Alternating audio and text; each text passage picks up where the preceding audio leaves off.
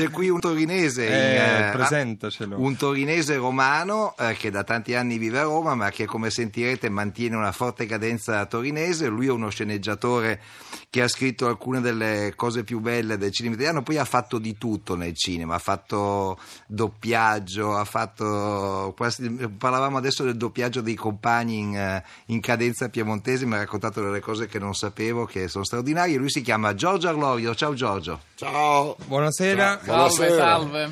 siamo felicissimi di averla qui, lì anzi, lì e qui, dai, siamo così, lì e qui. Steve, faccio un quiz velocissimo a te. Se io dico Esterina, i vent'anni ti minacciano, grigio, rosea, nube, che a poco a poco In insegna... sette chiude. Ecco. E poi arriviamo al finale che dice ti guardiamo noi Eh. della razza di chi rimane in terra. Un finale meraviglioso.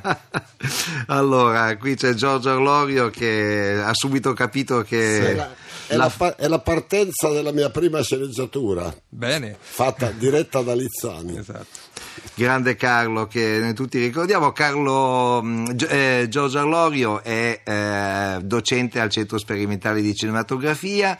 Nel cinema ha scritto tanto e ha fatto tanto. Ha scritto perché ha scritto sceneggiature importanti, poi tra un po' le, le ricordiamo. Beh, insomma, ne scritte dei molto importanti. No, ma io dicevo di non ricordare. Ah, di non ricordare. È Non perché è ho un neg- fatto, è non un ho fatto negato l'importanza. Ci mancherebbe.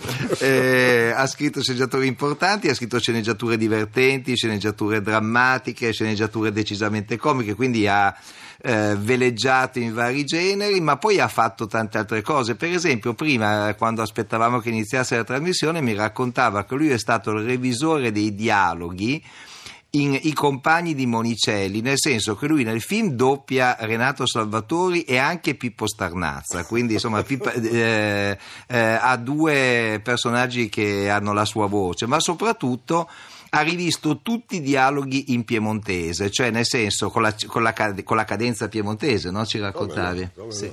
Perché Monicelli invece voleva girare in dialetto, All'inizio voleva girare in dialetto assoluto. una specie di La terra trema in Ha versione... fatto- abbiamo fatto due anelli e si è, si è arreso.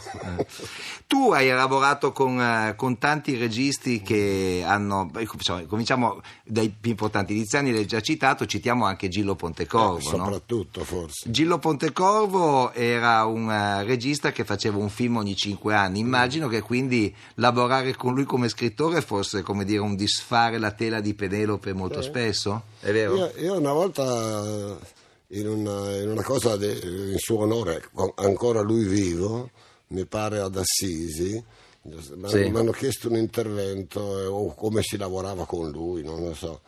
E io par- non mi ricordo più testualmente questo intervento, che peraltro aveva il pregio di essere breve perché il paragone era chiaro per chi voleva capirlo, era come imbarcarsi come nocchieri, cose sulla- sul pequod del capitano insomma, per cui non sapevi mai cosa poteva succederti, le acque, le balene, le cose del genere. E però, e molte volte poi non rimaneva niente perché lui rinunziava e aveva anche una pessima abitudine per i suoi collaboratori. Quando venivano degli americani, soprattutto lui era celeberrimo in America Certo. perché venivano dei produttori, registi, attori così, che gli proponevano di, di- una, una storia oppure chiedevano se lui ce l'aveva, lui diceva prima bisogna studiare. Allora questi qui in generale cercavano di convincerlo e ci riuscivano ad accettare e a far accettare ai collaboratori una cifra solo per pensarci, Vabbè, a fondo perduto. buona. Sì. Il guaio è che siccome non partivano quasi mai, ha fatto cinque film e mezzo, lui alla fine pretendeva sei mesi dopo un anno, di restituire, per esempio, non so, 5.000 dollari a Donald Sutherland per un progetto del film. E, e questo era, era dura. Però Senti, alla senti- fine dopo aver passato di tutti, in uno dei film sono stato chiamato per una ultima revisione del film della scena da Cristaldi che era molto bravo a fregare anche gli amici e la realtà è che l'ho, l'ho riscritto da capo a- da, da cima a fondo 11 volte Mi sembra un lavoro potuto. però alla fine restava insomma era, era un'esperienza che due o tre volte nella vita, non di più. Sentiamo, un, eh, sentiamo Se- un momento, dai, radiofonico, alla radio, voglio dire, di Keimada. Se il negro nel momento in cui smette di essere schiavo, invece di diventare l'operaio, vuole fare il padrone? È esattamente quello che accadrà se continuiamo a discutere. Quattro mesi fa José Dolores era sulla Sierra Trinidad con poche decine di uomini. Poi sulla Sierra Madre i suoi uomini erano già centinaia. Adesso sono migliaia, non hanno più bisogno di difendersi, ma attaccano e dilagano in pianura. Questa è la situazione. Se non intervenite subito, se non cercate di inserirvi in questa rivolta e non riuscite a controllarla, sarete spazzati via.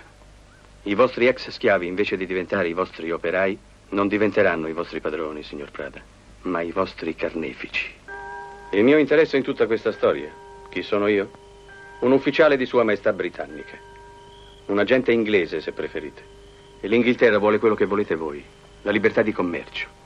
E quindi la fine della dominazione portoghese e spagnola nell'America Latina. Ma quello che l'Inghilterra non vuole, che certamente neanche voi volete, sono le rivoluzioni spinte alle estreme conseguenze. Le avventure dei Toussaint Louverture dei José Dolores vanno bene per cominciare, per rompere una situazione, ma poi diventano pericolose, come ad Haiti. Ecco, questa è una clip tratta da Keimada, Steve della Casa. Eh, Arlorio la recitava praticamente Ah, in playback mentre, mentre era qua, quindi evidentemente questo lavoro piuttosto approfondito ha lasciato tracce nella tua... Con un errore. Con un errore. Toussaint Louverture, ma siccome solo noi torinesi riusciamo a dire la U, In francese, sì, allora... è diventato Toussaint Louverture. Eh, È come, come- è come. Müller, no? quando dicono Müller. sì, sì. Anche menu. Menu, sì. E Depliant, che mi, mi offende molto. Comunque questo pezzo io non è, no, certamente che Imada è stata un'esperienza molto bella, molto importante. Questi pezzi in particolare li, li ho reincontrati tanti e tanti anni dopo perché non mi ricordo più come si chiama questo editore americano, eh, li ha messi in un'antologia di eh, documentazione di che cosa è stato il- la rivoluzione capitalistica. Ah. So, so che sembra un ossimoro, Beh, no, non è, beh, non è. stato, c'è stato. È, è- è la, rap- la rapida delusione di quelli che l'avevano fatta come questi, come Certo. questi qui. E c'ha- è- perché è un passaggio, un passaggio e come tutti i, cam- i cambiamenti, le storie di rivoluzioni, è sognato da chi lo pratica e bastano dieci anni delle volte, anche meno. Eh, è vero che è così. Giorgio Arlorio, tra l'altro, da domani sarà con me a Courmayeur, quindi lo, lo chiameremo di nuovo in causa se, o se occorre durante il Festival del Noir. Sarebbe molto bello. Però vorrei ancora chiedergli una cosa, visto che abbiamo ancora un paio di minuti. Eh, oltre a fare questi film importanti con Lizzani, con Potrecovo, con tanti altri registi, Nanni Loi, su. Nanni Loi, insomma, Loi. facevi anche i film di Franco e Ciccio, uno dei più divertenti loro, che è il giorno più corto, porta anche la tua, la tua firma, e anche i film con Edvige Fene, con Renato Pozzetto. Ma quando facevi le commedie ti sentivi sminuito o eh, ti sentivi sempre saldo in sella? Io non mi sentivo assolutamente sminuito, intanto perché il lavoro eh, è una cosa, e questo per esempio con Gillo era difficile farglielo capire. Pirlo gli diceva guarda che bisogna, devi girare anche lo st- anche una- perché se no si perde l'allenamento. Cioè, e quindi, e poi perché in qualsiasi film c'è sempre un- una, una- una parte che incontra in qualche modo la tua possibilità di essere utile, che è una delle maggiori soddisfazioni dello sceneggiatore. Sentiamo uno Poi film... però le commedie possono avere una... Per esempio c'è un film che io ho amato moltissimo, che però era previsto come mezzo film, un movie movie come si diceva. Per la regia di Nanni Loi le due storie erano una che è un personaggio vero incontrato durante la nostra avventura con Nanni di Specchio Segreto, che diventò Café Express. no? Certo. E l'altro era un- invece la storia vera, da me sentita e incontrata qui a Torino, di un operaio torinese, ormai in pensione, da tutta la vita comunista e omosessuale, nascosto. Sentiamo, è sentiamo... La patata bollente. Eh, sentiamolo, sentiamolo e non ce la facciamo, Poi- Steve, non ce la e non ce- facciamo, e non ce la facciamo. E mi dispiace Poi la perché patata- siamo troppo Volevo solo sotto. dire che poi la patata Sì. bollente è, sono diventati, è, è diventata un film, è stata gonfiata. Ed è una delle più belle del- commedie dell'ultimo periodo della grande stagione italiana. Eh, Recuperatelo, ascoltatori di Hollywood Party. La patata bollente, scritto da Giorgio Arlorio e diretto da Steno.